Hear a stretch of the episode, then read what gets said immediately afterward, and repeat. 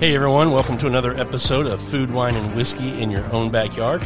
I am Rob, uh, and with us as always, Carter. Carter is here. How you doing, Carter? I am great, man. Uh, have some uh, spirits in the glass, uh, ready to ready to go. That always makes you happy. Uh, yeah, makes indeed. you feel good. Yeah. loosens you up a little. I mean, you know, Well, you you were nice enough to share with me a bottle of rye whiskey that was very very good, and and uh, it's a it's a place not too far from your house, oh yeah, and you were great enough to. Uh, Set up what we're doing tonight, so I'm going to go ahead and let you run with it a little bit and introduce yeah, what's sure, going on. sure. Well, um, it, it couldn't be uh, more conveniently located to where I live, but uh, we are at uh, William Price Distilling uh, this, I guess it's evening, uh, late afternoon Yeah. or whatever, um, and uh, got an opportunity to meet Bryan. He kind of showed me around here, uh, and uh, just really impressed.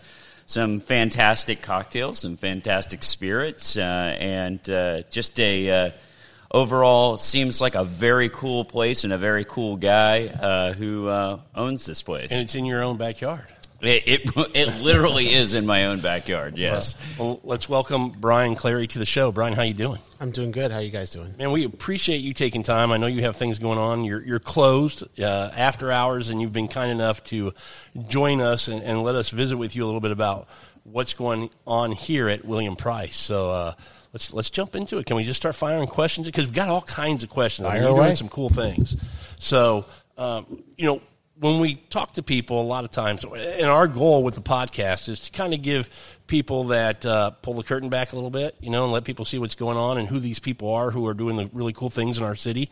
And uh, you know, this is my first time here. Uh, Carter has really talked it up the few times you've been over here with Jan. Yeah, I think uh, uh, in in a month, this is probably my fourth time here. Yeah, and So- coming in for the first visit, I'm going, okay, I could see being here on a Saturday and really having a, a really good time. So, right out of the chute, I'm going, okay, you got a really cool vision that you're trying to uh, you know, accomplish here. But the history and the story kind of behind you, I'm looking at you. You're a younger guy. You're, you're not some guy that Well, goes, I've been in the spirits 30 years, going, I'm going to open my own distillery now. You're a younger guy. So, kind of, what's your story? One, Houston, Texas area, uh, and what's the love of, of the spirit that, that made you go, this is what I want to do?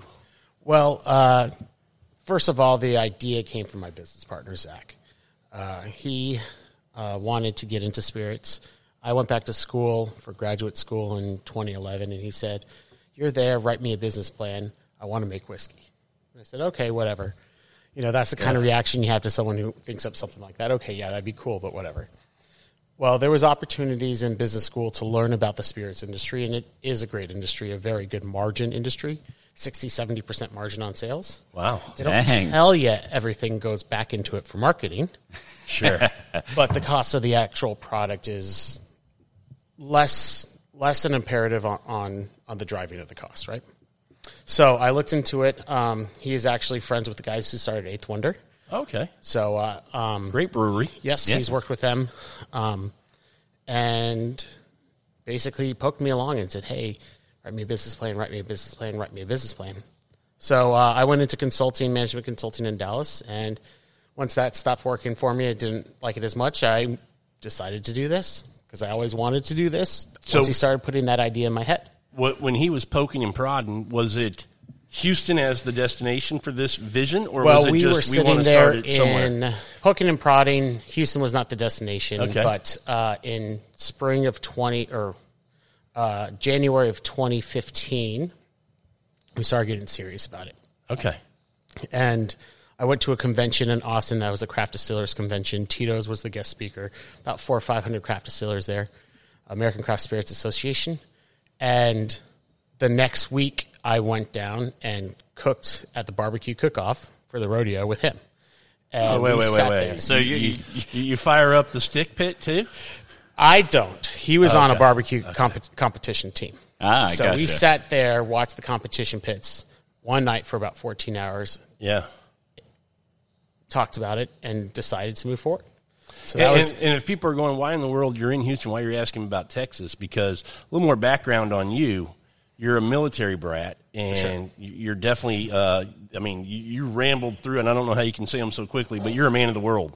not not just Yeah. the United States, and you covered a lot of areas in the United States, but you've been around the globe a little bit as well. Yeah, I have a connection pretty much everywhere. If you want, if you want to start about connections, so um, yeah, I've been everywhere. Uh, Zach is Houston born and raised. Okay. I was in Dallas at the time, consulting out of Dallas, and so the question was there or here, or somewhere else in Texas, and he's married with a two-year-old now, but it, they were planning a family, and he's like, "Well, if you want to do it with me, you got to come to Houston." So, all right.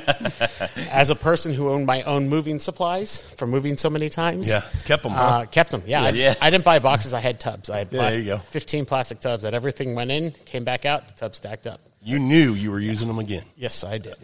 That's amazing. Yeah. That's amazing. so uh, at that point, it, it was Houston. Awesome. I do have more connections to Houston. I have a couple cousins who live in town. Uh, my grandfather's sister lived here and, uh, until we lost her about a year ago. But yeah, Well, uh, I have a quick question for you. Um, tell us about the name William Price. Uh, that's a, that's a, a unique name for a distillery. So, uh, you know, there's got to be a backstory behind that. So the first name we came up with uh, was Monument Hill Distillery. So when I went to the convention in 2015, it was Monument Hill, and the whole idea was we'd name everything after Texas battles. Okay. Great, right? Then we realized that was you know throwing throwing so much tex- Texas at you that we didn't want to be defined solely as that. So we talked about it. We talked about honoring our past, honoring our history. We came up with the name namesake. So uh, if you think about your namesake, who you're named after, it's usually a generally positive feeling. It means something different to everyone, but it's a generally positive feeling. Zach, being a patent and trademark attorney, looked into the Rolodex and said, "Oh, we can't do that. We'll get sued if we ever become a national brand because there's a winery in California that has it." It's like, okay, well, who is who in our history, our personal histories, you know, who one of our forefathers um, can we name this after? So we went back and forth, tried his grandparents' names with my grandparents' names, this and that, this and that. I was like, okay, well, if you want to go really far back, uh, I have an uncle who did genealogy and found out this guy in our history, and his name is William Price. He was born in 1800. He moved to New Salem, Illinois in 1820 uh, from Tennessee. Uh, and then he left there in 1832 and got to Texas in 1848. It's like, well, how do we know so much? Oh, he was history adjacent.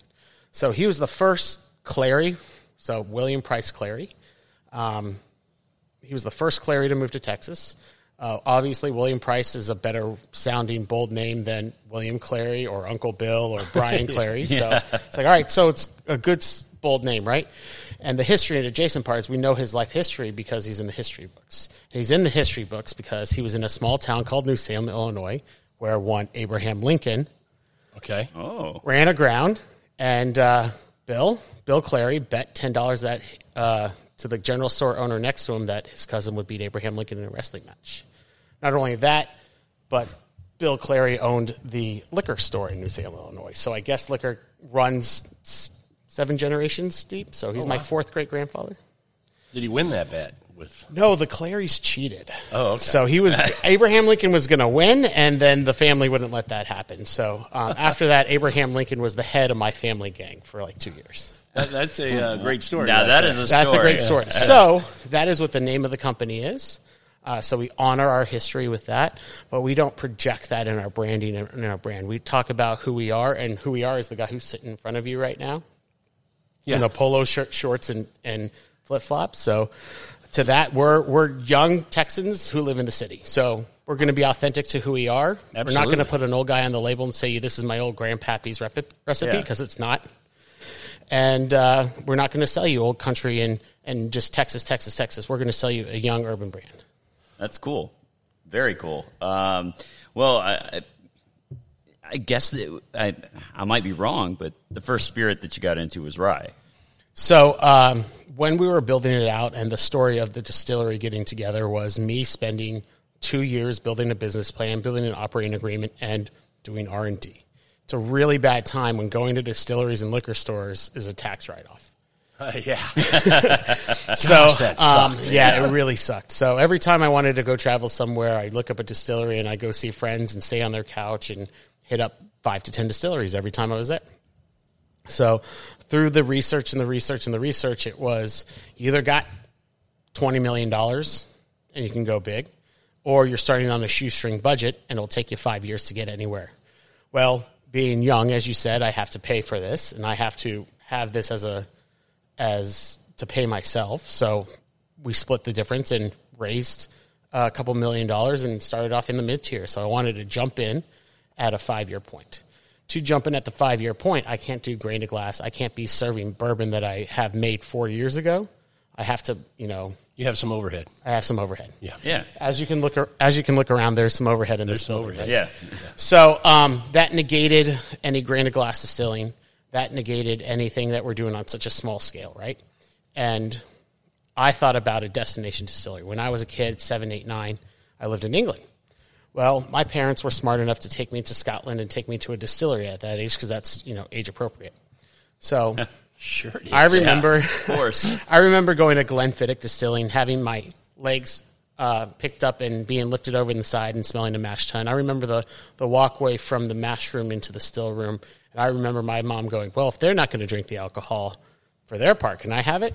So um, to this day, and all while growing up, I would look on a back bar and I see where's the green triangular bottle? Where's Yeah. the Glenfiddich bottle? Where's the good scotch, right?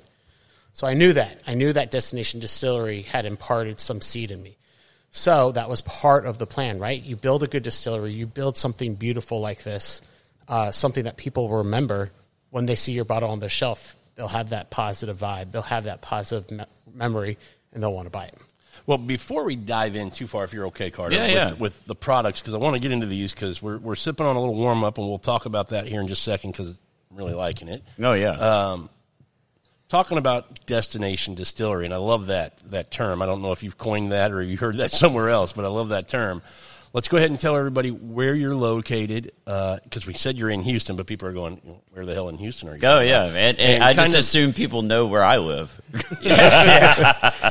Uh, a lot of us do. yeah. uh, kind of tell everybody what you're trying to create here to, that you, you want them to come out and experience and enjoy. And, and is it uh, adults only? I mean, I know some breweries in different places that say, you know, we got some cornhole set up. Bring your family. We got sodas and kids. And I mean, Yeah, is- well, uh, a destination distillery is all about family. Um, as you can tell, we're in the middle of the neighborhood, Garden Oaks. So a lot of the people who show up are have kids in tow, have dogs in tow. So we're located at 970 Wakefield Drive in the heart of Garden Oaks, uh, just off, uh, just on the north side of 610, northwest side of the loop, uh, between Ella and Shepherd. Um, right next to Wakefield Crowbar, Walking Stick Brewery, Great Heights Brewing, uh, and what used to be uh, petrol stations. So uh, we're right here in the middle of a neighborhood. You know, we want people to come here and be comfortable. So obviously, we have an indoor space that we're sitting in now, a little bit of lounge area over to my left. Um, we have a whole outdoor patio, and then eventually we hope to open up the back space when it's cool. So uh, you, hopefully you'll be able to sit and partake in some drinks uh, with some kids, uh, look at the stills, be surrounded by the equipment, do tours and tastings. Uh, but we do have patio games. We do have Connect Four, cornhole, and all other kinds of things. So yeah, we are totally uh, family and friendly and, and pet friendly. The patio for pets and stuff. But uh, yeah, it's it's all about bringing everyone and family together. hours that you, is it just weekends right now that you're open? Or are you doing things during the week in the evenings or what? So uh, we're open in the evenings, Thursday, Friday, Saturday, and Sunday. We hope to open up in the evenings uh, in September when it gets a little cooler out. Okay.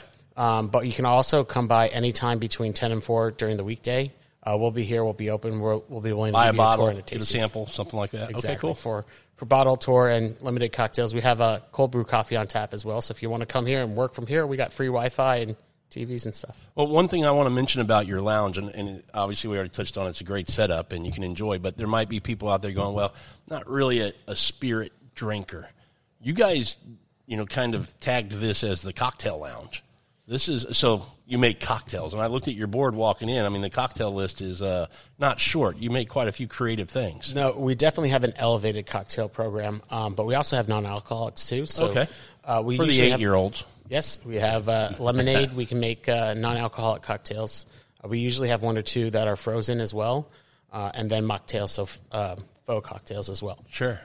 Oh, that's, That's awesome. awesome. Yeah. Yeah. yeah, And I can tell you, as somebody who's tried a few of the cocktails, Oh, yeah, they're you're a cocktail guy. They are excellent. Yes. Yeah. So uh, a big part of how we started up was we started in the middle of the pandemic.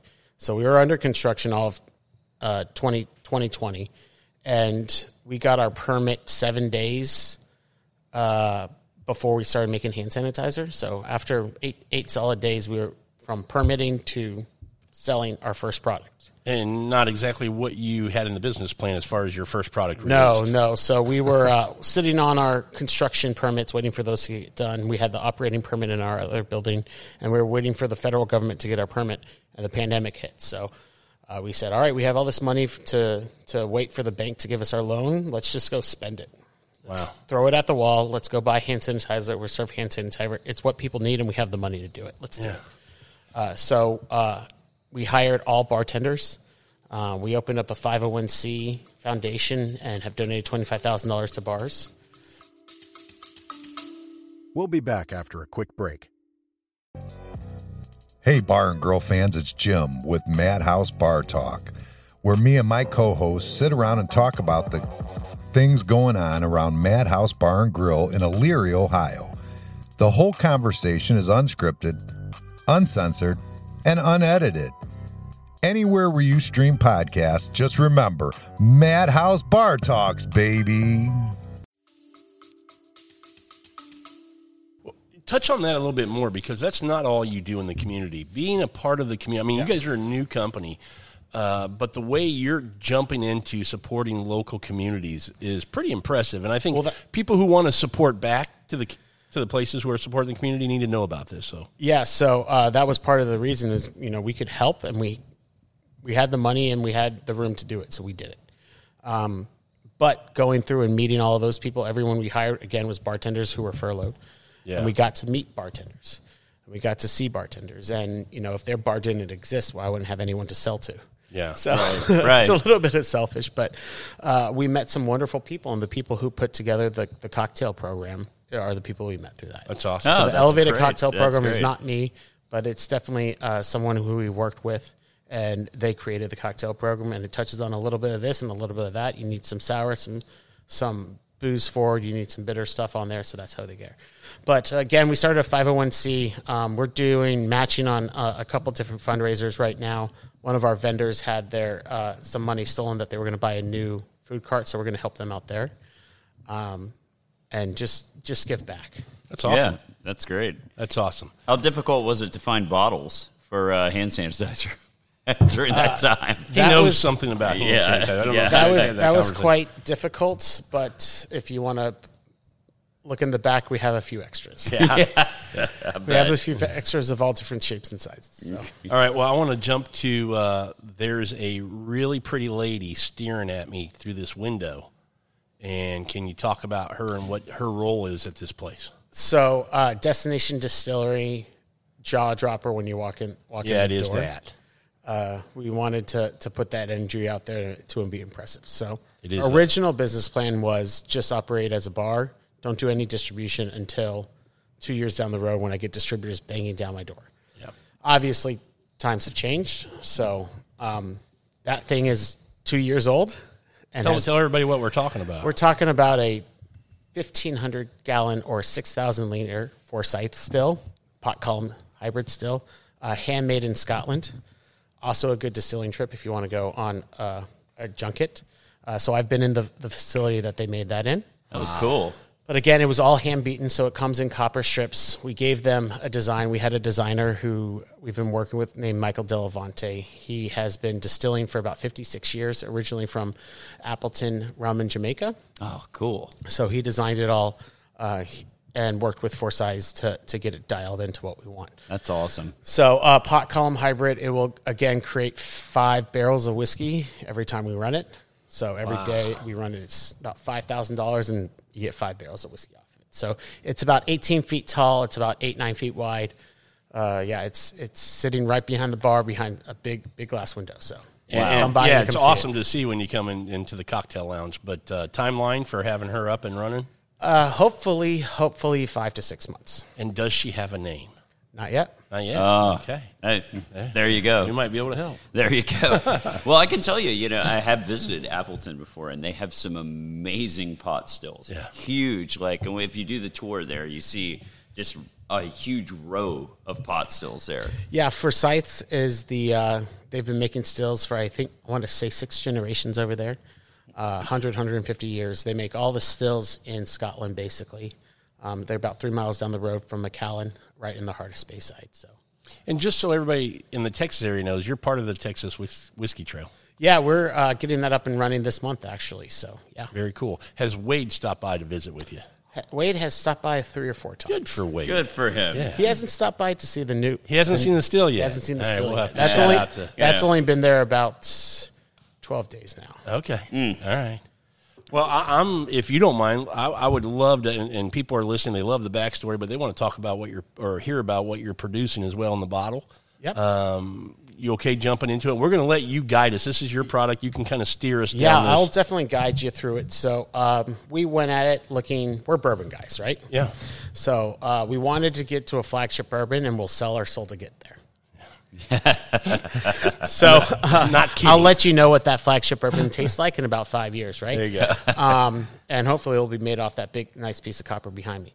But uh, in the meantime, we went and we sampled and sampled and sampled and sampled and sampled and sampled and sampled and sampled. Uh, I got about 150 different samples uh, on the shelf in the back rum, vodka, gin, all different kinds of things. Uh, but trying to dial in a brown spirit, uh, we definitely went for a rye out of Indiana.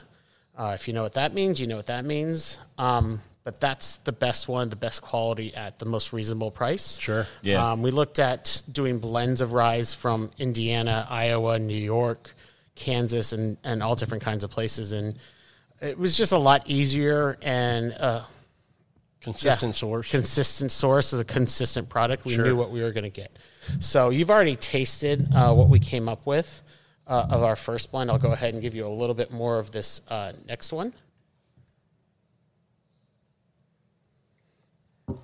Um, and what we do uh, is we rely on smarter people to do things than us. Good business plan. Yeah. So uh, I built the sandcastle, or I built the um, the sandbox, and I let people build sandcastles in it. Yeah. There you go. So our blending panel is uh, Brian Wayne, a manager of Poison Girl, and Lindsay Ray Burleson of Two Headed Dog. Okay. They both have fantastic palates. Lindsay was the one who developed the cocktail program, and she knows how to build cocktails. Uh, Cool. Brian Wayne is a whiskey Oh, bar yeah. owner. Yeah. yeah, He knows We what know he's Brian. talking about. Yeah. Too. So you have two people from different points of view coming at it, and the way we took it is we talked about where we were going with it, what we wanted to do it do with it. We have four to six year olds that we're playing with of two different mash bills: a ninety five percent rye, a five percent uh, barley, and a fifty one percent rye, forty four percent corn, five percent barley. So uh, those are the two mash bills that we're playing with, and we br- bring in twelve to twelve plus barrels at a time. Uh, and hopefully we find one that's delicious, which is what you're drinking right now, which is a single barrel. Single barrel you have is a 2017. Uh, it's about a four year old rye, just fantastic. We didn't we didn't mess with that at all. So anything that's fantastic, you don't blend away. You just tap it and pour, unfiltered, uncut. Yeah. Uh, you see the bottom of the barrel. The the bottles came out of that. That's just char everywhere. Really? Yeah, yeah. That's the bottle I look for. Yes. so we got a couple of those in the back. Um, we left those aside uh, for people like you. Yeah. oh, yeah. So after that, we we look we look to to create a, a flagship line that's a 101 rye, right? Okay. Uh, low proof enough that it's a it's approachable as a drinker for everyday person, but high proof enough that it doesn't get overwhelmed in a cocktail. Yeah. So if you think about a Rittenhouse rye, uh, uh, uh, Dickel rye comes in at 101, uh, Wild Turkey rye Old comes Forester in at at 100. 100. Old Forester Yeah. at 100. Yeah. It's right in there. It needs to, to work in cocktail bars and it needs to work as a straight pour. And this is a blend of the 95% rye and the 51% rye. Yes. So uh, the one you're drinking, or the one that you had before, was a three barrel blend. So it was one barrel of 95%, and then a third of the 51, and a third of another, or two thirds of another 51. So it was about two barrels in volume, about 300, 600 bottles. Okay. In total. Uh, the next one we did was a little bit bigger, was a five barrel blend. Nice. Uh, it was two full barrels of one, two half barrels, and then a third of another barrel. So in total volume came out three, three and a half. And so that's actually proofing down in the back. Uh, that should be available at the end of end of July or so. Okay. Okay. A couple more weeks. Yeah, definitely. So that's what we look for. The best, the best is the single barrels. The second best goes into the 101. Those are really, really good. Uh, we've definitely taken those around um, to to some bar owners and friends of ours. And while we know who we know, when we get through the door, they they'll taste it. They're very very surprised at how how good it was on our first, second, and third third dries. Now, when you talk about your single barrels, you're saying single barrel, but you're not saying barrel proof. yes, so anything that comes out of a single barrel, we haven't proofed down at all. You don't proof down at Okay. all. Okay. down. Cool. So the only way we get to the 101 is just to proof down with reverse Sure. osmosis filtered water. Uh, we haven't proofed down anything else. Okay. Yeah. Awesome. Yeah. Awesome. So uh, the next one that we don't have and we're actually fully sold out is the cast strength. Uh, that blend is also um, going to be married in the back. Again, these are not blended rye; these are all uh, single source rye, so they're all from the same same distillery. So you don't actually call them blended, but, but they're married together. Yeah, I have a bottle of that. Yeah. But, That's the one you let me- Yeah, yeah. like first that's, time I came. that's still over here. available at retailers and at, at, at bars and restaurants, but we're sold out here at the Yeah. distillery. Understood. You did a good job. Yeah. Uh, then we go into other fun finishing projects. So uh, we got a couple uh, barrels of single malt out of out of Texas. Uh, we took those barrels and we threw some some rye in there to finish in there. Uh, one of those single malts we threw in an Oloroso sherry barrel, and the wow. other one we threw in a rye barrel to finish there. That'll be interesting. Oh yeah. Those are in the back. I can definitely taste you on those as well. Um, one of them uh, was a French oak barrel. So that uh, we finished one of our rye in. And that's this one right here. Oh, cool. Oh wait, let me. Uh, Yeah. Don't don't don't spoil it here. So that was uh, a blend of uh, four and five year old MG or four and five year old rise out of Indiana, and uh, finished for six months in a first fill uh, wine barrel, second fill single malt barrel, and then the So that was in this warehouse that it It was, was aged. finished in, finished in this warehouse. Ah, cool. So we buy aged, pre-aged four four to six year old rye, and Yeah. then we finish them here.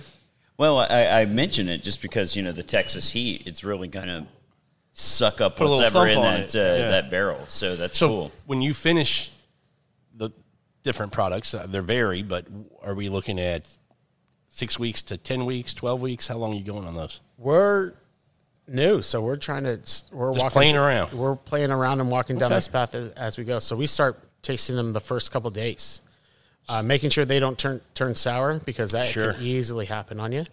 So uh, we we watch them for the first couple days. Then it's every week. Then it's every two weeks a- thereafter we taste. And once we think it's ready and you know well balanced is what we're looking for, not overpowering, then um, then that's when we pull it. You've got all kinds, of, and people are hearing us kind of talk about rye whiskey, or, or kind of what we're focusing on. That's what you're doing now. Kind of a two part question: What made you decide to start with rye? Because I already know in a Over conversation we had, you're not only doing rye. There, there's you have a big picture down the road, but kind of let us know how that thought process went. So we wanted to do rye uh, over bourbon because we got some good advice that don't come out with a Texas bourbon unless it's your own. Sure. Yeah. So we're still sticking to that until I can find a Texas bourbon that I like, that I can actually get my hands on and, and play with. Sure. Uh, there are some Texas bourbons out there that I like. I just can't get them in bulk and, and play Yeah. with them, right? So the ryes are easier to play with. The ryes are at a younger age, three to three to six years old. Um, those are more flavored and more finished and, and readily available in a good drinker at that age. While bourbon at three to Oh, four yeah, years old sure. isn't isn't quite there yet. yeah. Um, so it's a younger, it's a it's a little bit more approachable price point. So we're all we're not about putting out a hundred dollar bottle. Our bottle of our 101 is forty nine ninety nine. Yeah, you can't beat Mm-hmm. that. So um, it's approachable product. It's a good product at approachable price. yeah. Right. So um, the reason why we went with the rye is that we tasted through the bourbons, we tasted through the ryes, and just the ryes were much better at a Yeah. at a good price point. I would you're say also you're also when you finish bourbon, it's no longer a bourbon. Right. Yeah. So Bourbon finished and whatever. Yeah. is. So, um, th- the guidelines for getting a bourbon and playing with a bourbon, it's a little stricter. a little stricter. Yeah. So there's not as much personal touch as you can put on bourbons. Well, I would say that there's a bit. I mean, at least what I've seen, there's a big resurgence in rye being extremely popular. Uh, and particularly, you know, people are blending in cocktails, but it just as a standalone spirit. Agreed. Um, and uh, I think it was perfect. Go for rye. because it's it's hot it, right now. It's it's it's it's something that people are kind of rediscovering, and I love it.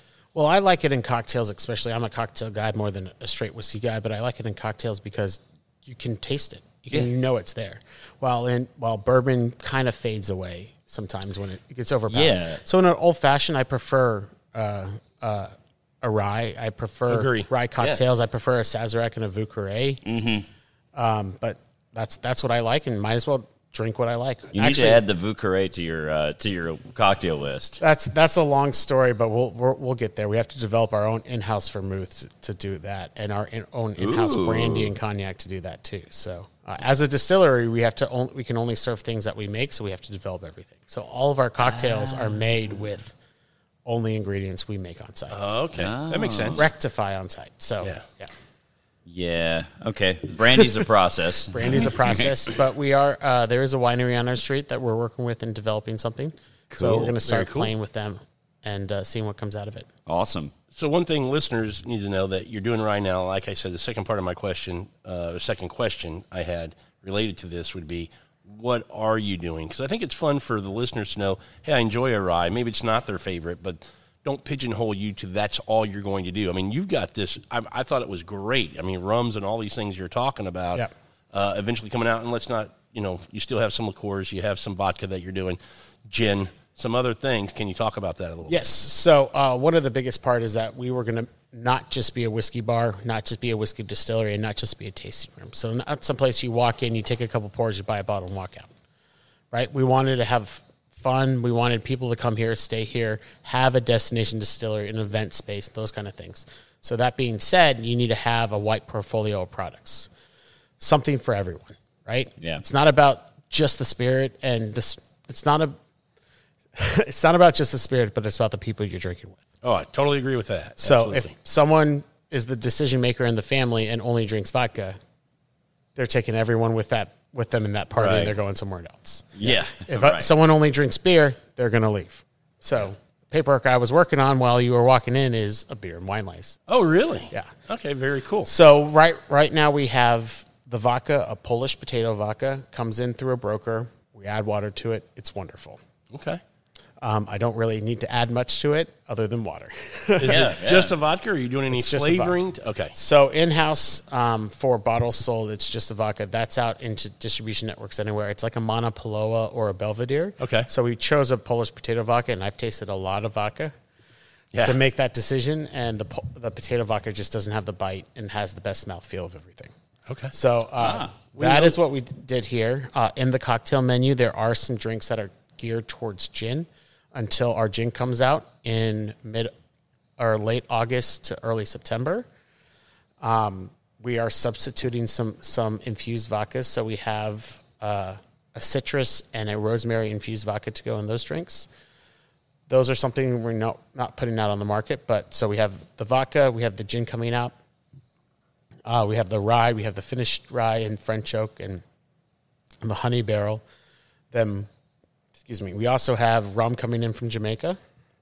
That That's gonna be that- fun. That has been on a journey and hasn't gotten here yet. I think it's sitting in a rail yard somewhere in Kentucky, waiting for Oh, man. Oops. yeah, waiting for someone to ship it. Aging longer. Yes. Um, I can't wait to get that in. That's going to be wonderful. Uh, the gin is developed in house, uh, which you had. It's a very citrus forward Oh, gin. Beautiful gin. Loved Yes. it. So um, there's a, one more round of that to uh, to to move, and that's being developed in house by our P- own PhD chemist who works on staff. And then other things we're just playing with. So we have the coffee liqueur that's wonderful. Um, that's coffee from down the street, infused and six time distilled. Can we can we give back. credit to when we say down the street? Are we allowed to? Yes, that's Give 'em a Ship shout Channel Trading about seven doors down. Okay. Yeah. Yeah. Um, right down there. Yeah, so it's on this block. Nice. So I love gonna- that you're you're doing things with with people in your neighborhood when you talk about uh, you know working with the wine and then uh, the coffee here. I think that's great. Oh yeah. You guys are collaborating on things. Yeah, so uh, this is a, a very good coffee liqueur. Um, we have a limoncello, which we're Oh, going to come out with in a couple weeks. Awesome. I believe that date is August 13th, a Friday. Um, that will be released that day. Are you going to do cocktails with the limoncello? We're gonna f- do it in a frozen, Ah, nice. so we're gonna have that served served cold. So The nose um, on this coffee liqueur. Oh, it's is beautiful, delicious. isn't it? Yeah. So- what, what do you suggest? How are you? How are you using this? What are you suggesting? So the use? coffee liqueur is the chip channel trading coffee, um, infused in vodka for seven days. Added a cold brew to it to proof it down instead of water. Um, chocolate, vanilla, Definitely sugar in the raw, Yeah. or turbinado sugar, and that's it. And you, uh, you And have how- uh, in uh, at the at the bar here, you have a um, a Manhattan with it, right? Yeah, we have a coffee Manhattan espresso martini here as well. That's not on the menu, but Oh, that yeah. that's definitely doable. We do a Dude Abides or a White Russian, and then we do uh, which is uh the vodka plus the coffee. Yeah, Then we also do a Kentucky cold brew, which is a cold brew rye coffee liqueur cream with an orange zest on top. That's also very That delicious. sounds delicious. I mean, you know, especially after yeah. having a drink of this. This is. Uh, Uh, it is awesome. yes, it is. Uh, we also recommend it on the rocks straight. I can see that. over Yeah. vanilla ice cream. Yeah, I can see the vanilla. Uh, ice that's cream. oh I'm yeah. thinking of tres leches cake and pouring this oh over. man, it. oh yeah, dude, uh, tiramisu. Yeah. maybe something like that. That'd be So we're working awesome. on getting these all out to, into distribution right now. They're actually all at the distributor's warehouse, and the month of August, I'm going to be going around uh, advancing the product through through other places. So uh, Johnny's Gold Brick will be picking up our, our coffee and our vodka for their espresso martini there. Uh, we're also in a couple different stores, bars, and restaurants around town. Man, that's fantastic. Yeah, so, let- uh, so uh, I have to ask you a question, and and I'm a, whi- a whiskey nut. So, were you into whiskey before you were like, I want to dive into a distillery? I mean, Yeah. other than your uh, My business partner and I have been drinking bourbon for a while. okay, okay, So, so Zach's love of bourbon because you said he was the one who approached you and said, "Put together a business plan for whiskey." Well, we're both big guys. Yeah. and we both don't. I mean, I drink beer, but I don't drink a lot of beer because it makes me bloated. And I drink whiskey. instead. Bingo. I- How many times you heard me say that? So yeah. uh, we prefer whiskey in that case, and and that was our go-to drink. So if him and I are going to go out and do something, we're going to be drinking whiskey. Yeah, we just it makes sense that you know if you're going to do something, they always say if you're going to do it well, you're going to have a passion for it. Yeah. Yeah. So we assume behind there is some passion you And both and have. Tito definitely said if you, whatever you make, you're going to drink a lot a lot of it. So make something that you like. yeah, well, that makes sense. you're off to a good start. Yeah, yeah, So everything definitely. we have, I I I love. So uh, I like gin and tonics. I like gins. I like Negronis. That's why we're coming out with the gin. Um, the vodka tonics here are wonderful. The garden gimlet here is wonderful. All those vodka cocktails are wonderful. And then the rise, as I said, I'm a Sazerac, Vieux Carré, uh, boozy forward rye kind of guy. Yeah. Wow, cool. So were you playing? I mean, I know you said you you were putting all this together during the 2020 COVID, everything going on.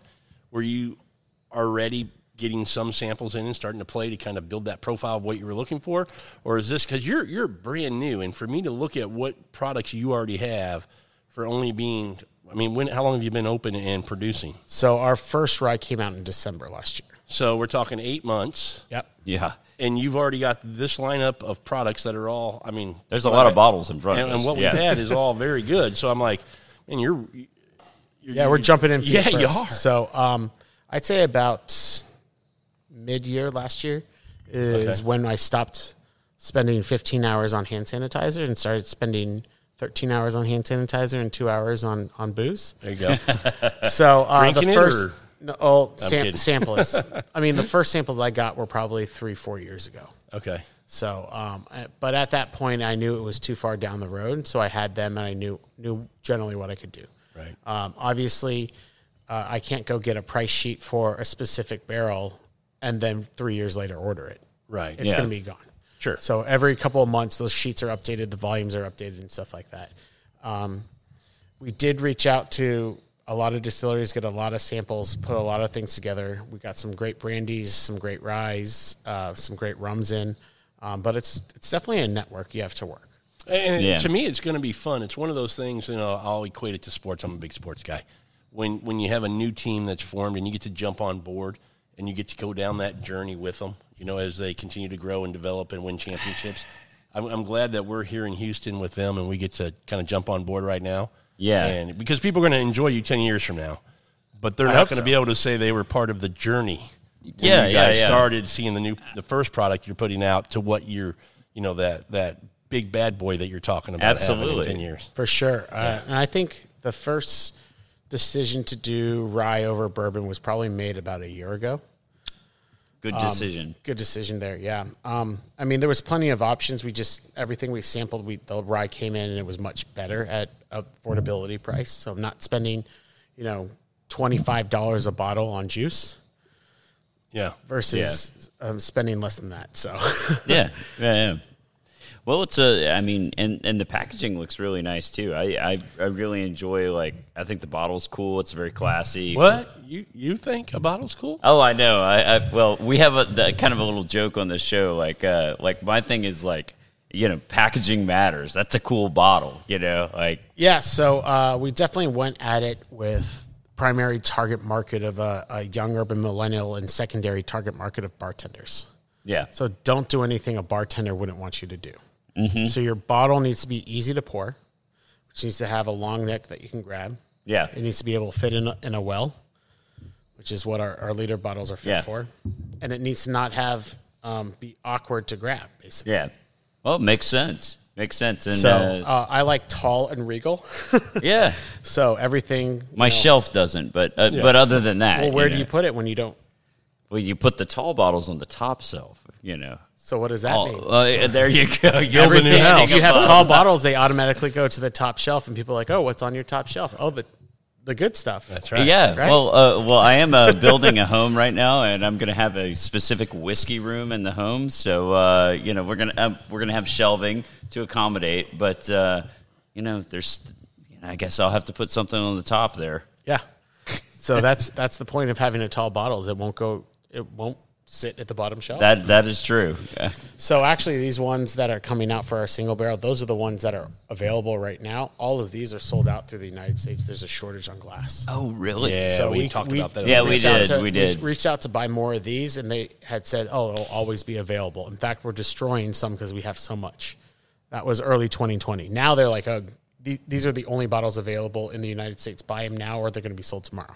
So this isn't something to stay. It's only till this comes back. Well, if we we like it, we'll keep it. Okay. Yeah. I mean, to me, it's a little bit of a differentiator. If I see that shape, I know single barrel Yeah. Yeah. versus yeah from your so brand. uh, unfortunately, uh, all of these we only have a couple more boxes left of these, uh, and then those are going to have the coffee liqueur, and then the more tall square bottle is the one that's going to be uh, moving forward. Yeah. I, I kind of like that bottle though. That's really neat. Well, out of all the other choices I had, That was the one. I had about eleven different choices, most of which were short and squat, or you know, uh, it, in in other bottles that other distilleries use a lot, and I, Yeah. and for me, differentiation is key. I thought you were paying homage to your first visit to the Scottish distillery because you know why his shape of the bottle so it wouldn't roll off the table when he's drunk. Yep. I thought you were Oh yeah, that's a good point. That's a good point.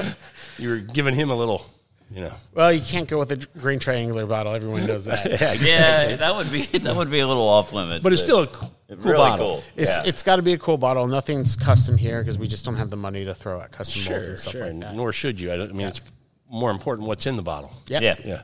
I do want you to also talk about your label because I, I well, one, uh, the design of it, kind of what's the, it's an eagle that's on the barrel, but uh, I love the colors. I mean, people are going to notice this on a shelf or in a bar and go, at least ask the question, what, it, what is that? Yeah. So uh, our bottles and our labels are still are temporary labels right now. They are. And what happens if you buy a label? You know, say buy a thousand labels, it's three hundred dollars. If you buy ten thousand, it's five hundred dollars. Sure. So might as well buy ten thousand of it and have plenty of them in the back. So we have plenty of these single barrel labels. So we'll be using these for for quite a long term, and I think we're going to stick with this as as our single barrel look. So that's not an eagle. That's a griffin. Oh, it's a griffin. Okay, excuse me. So uh, the griffin is our mascot from rugby in college. Okay. Ah, cool. And this is the actual drawing that is on our sweatshirts that we still wear. Ah, very cool. So uh, we did replace the holding of a rugby ball with the holding of a barrel, and in the case of a, the vodka, a holding of a potato. For all those taters out there. But yes, so I mean, I could have put an old guy on the label or some other thing, Um, but we went with the Griffin because that's us. Yeah, no, no, I, I think I, it's I great. can. I know that's me. I can always be proud of something like that. Yeah. Um, and then I said, put some pink on it and put a lot of pink on it because I wanted to stick out on a shelf. Definitely does that, and, and I think your your old teammates have to appreciate what you've done too. Yeah, unfortunately, they haven't bought a lot of it. But What? I got to talk to them about it. Yeah, that's you know, come on But now. but uh, no, the the Griffin holding the barrel whiskey and and the pink everywhere. I wanted to stick out. Not everything's brown, copper, red, and green. yeah, Right. No, I agree with you. I, I love what you've done with the. the It's coloring got kind of a, like a like a like a rock band kind of thing. Yeah. Ish. Uh, for our future labels that we're still playing around with designs, we're either going to do a nice geometric bold colors and then have the building painted the same to match it, or we're going to think about having more fun packaging. Oh, yeah. uh, where you look a couple dad jokes. Yeah, I, I thrown in like there and stuff I, like I that. like that. like, hey, have the label just say, "Hey, buy me, I'm good," and just stuff like that, right? there you go. If some if you see packaging that says, "Hey, buy me, I'm good," you're you'll think about it. Yeah. Yeah. I mean, definitely. I love that idea. I love that idea. Um, the other thing you have in front of us here, I wanted you to just talk about a little bit, and I'm intrigued with. I'm gonna have to get a bottle of this from you. Is you have some honey from Hive, and well, I'm not even gonna say. You go ahead and tell them what this is. Yeah. So uh, there were some other concepts and some other distilleries that had done some some honey barrel aging. So uh, we had a rye barrel from our first fill, and someone walked on the property, and we had talked to him before, and he lived around the corner. And when I say around the corner, it is two turns. You go to the stop sign, you turn right, you take the first first left, and it's a five minute walk away. And he is Cyrus of High Bee Farm and they had done some some honey projects with some other other people as well. So we looked at him and we said, "Okay, here's a rye barrel. You want to put some honey in it?" He's like, "Yes, I do." So he took the rye barrel, he put some honey in it. That is aged for three months in our first fill rye barrel. That's what's this this honey that you're talking about. And then we took the barrel back and we put rye in it. Oh, So that's this honey barrel rye over here that uh, is finished for three months. In Oh, there. wow. So this is a very, if you want to try this as well, got a little. You get the honey, a little sweet, a little. a little sweet, a little uh, viscous. Trying to remember what uh, glasses held what. So you can definitely smell, taste, and feel the honey in that. Oh yeah, you get the honey and right you- off. The I'll bat. show you the, the bottom of the barrel on that one. You shake it up, and it's just a little bit of char and a little bit of honey all over the place. That's sweet. Yeah. Oh, literally. Very little.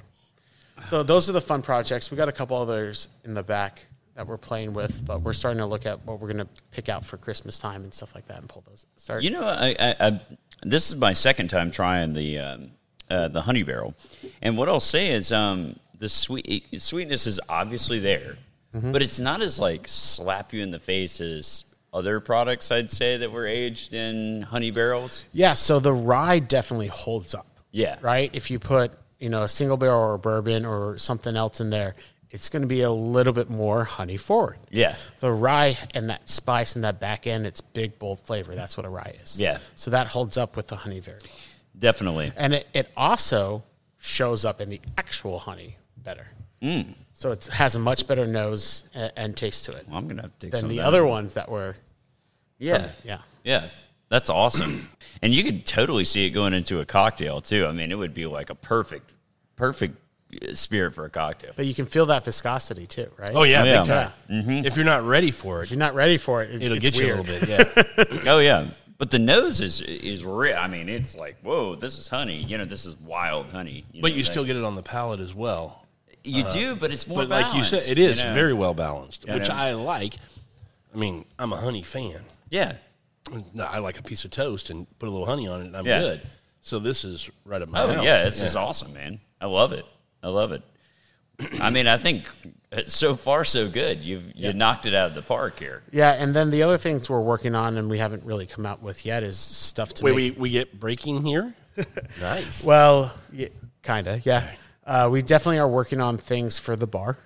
Okay, cool. So when you ask for a Vieux Carré or you ask for some other kind of drink, you need Amaros, you need uh, brandies, uh, and other liqueurs. Are you going to make Amaro? So we have done three batches of Amaro and we're working on it. Oh, The one thing is Amaros are hard because no one will give you their secret. Uh, yeah. Yeah. Trial and error, huh? Yeah, so it's a lot of trial and error. There's So- very few brands if you look at it like on the shelf. You know, Yeah. they've been around forever, Forever. But uh, but very few like new entries in there. Yeah, so uh, we have some people who are interested in working with us on doing amaros, but uh, a lavender liqueur, uh, orange liqueur, those kind of things that you can add into your bar to make a, a lot more that's awesome. cocktails, right? Yeah. So you got to have a, a substitute for a Benedictine or a Grand Marnier Yeah. to go into some cocktails and add a little bit of orange flavor to them, right? I don't even know what Benedictine is made out of.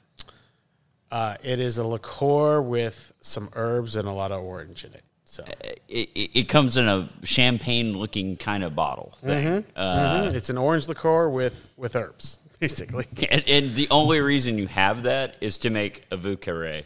Yep, 'cause I like That's- Bucharest. Me too. It's, Well, everybody listening, I mean, we already said that you're not distributed completely throughout the city, but touch again on if they're out and about, where they can find you. If you can name just a few places so they know. Obviously, the preference would be come here. This is a destination distillery. Come here, enjoy it, get some samples. You don't have to buy a whole bottle before you try it. Correct. And then you can find what you like and, and grab a bottle of that, the honey, and some other things that you want to take home with you. But just so they know if they're hearing this, they're out and about, and they go, I still want to pick up a bottle. So uh, we are at Tony K's. And, Okay. Uh, they have all four of our products. V- Village Liquor also has all four of our products, which is the rye, uh, 101, the cask strength rye, the vodka, and the coffee. Um, Specs Downtown has our rye 101. Okay. Um, so that's, sorry, Specs Midtown off Smith Street has that. Uh, we're working on getting our other products in there as well. Um, other liquor stores, Sky Liquor has our vodka, uh, Roma, Ricky's, Ricky's out north. Okay. Yep. and a, a couple other. Uh, Good. You're remember. kind of spread out a little bit, Yeah, which is that's great. good. Yeah. Yeah, so we're all looking at opening it up a couple different more accounts accounts through the uh, sorry the liquor stores, um, and then bars and restaurants. We're in all of Bobby's concepts. So we're in Anvil, uh, Better Luck Tomorrow, Oh, nice. Tongue Cut cool. Sparrow. Uh, we're at Two Headed Dog in Midtown. We're at Reserve 101 downtown. We're at Poison Girl uh, in Montrose. Johnny's Gold Brick. Uh, there's a couple more. Space Cowboy. Oh, nice. Mm-hmm. Yep. Very cool. And pricing, just forty nine ninety nine to Forty nine ninety nine for our uh, 101, uh, sixty four ninety nine for our cask strength. okay. Um, our vodka is going to be twenty to 20 22 dollars. Uh, our our single barrel releases right now are, are all half bottles, so they're three hundred seventy five milliliters. Those are at thirty eight ninety nine. okay, great. Uh, instead of pricing a you know 78 79 dollar bottle, we Yeah. put it into two. That's it's pretty a genius. More approachable price. More point. people get to try it too. Yeah. Exactly. Exactly. And then this bad boy. That uh, that honey is thirty dollars. So How much do you have left of that? have about two cases left. Okay, I figured. But he's got more more that he hasn't bottled, and you can always go pick that up at Urban Harvest Farmers Market from Hype Hype Bee Farm. I, I can imagine that's going to be good. I'm going to want to get some of that. I got some of that you can sample too. Okay. ah, cool. fantastic. Well, man, we really appreciate you coming on the uh, the show and, and kind of letting us talk to you about what you're doing here. Home run, Carter. I mean, this is a fantastic place. People in Houston, it's brand new. I mean, Well, I want the- and I want the places near me to be really successful and popular. as much as you drink, I don't know if they have a Yeah, uh, they don't have a choice. Yeah. choice. Yeah, I, God. No, but I, I didn't realize you were as new as you are, and, and for everything that you're doing already, I, I'm super impressed. And, and a guy that has that kind of drive and determination to succeed, I can only imagine what you're going to do here in the next few years, next ten years. So Well, it's definitely not just me; it's about building good, uh, good team and good people. yeah, but if they couldn't be with- here for the show, they get no credit. They Sorry, deserve the Zach. credit. No, They I'm kidding. I'm kidding. I'm kidding. We're just kidding. I'm sure Zach is uh, hundred percent part of this as well. I never say fifty because I know you're both putting in hundred percent to make this work. for sure, for sure. But everyone who works works for us is fantastic. Yeah. uh, we have a good bar manager, good good back of house staff, office staff. Everyone's just wonderful. Yeah. Well, this has been great. We appreciate you taking the time. yeah, definitely. Thank you, Bryan. Well, thank you, thank you for having me on, and uh, just send people on by. Yeah, we like will we said, for sure. uh, if you haven't been, you live in Houston, definitely come check it out. If you're not in Houston, but you come this way at some point, put this on your list. You definitely want to come by, check it out. It will be great drink and an outstanding experience. So come check them out. yeah. All right, thanks everybody for joining us on this episode of Food, Wine, and Whiskey in Your Own Backyard. And until our next episode, enjoy your next pour.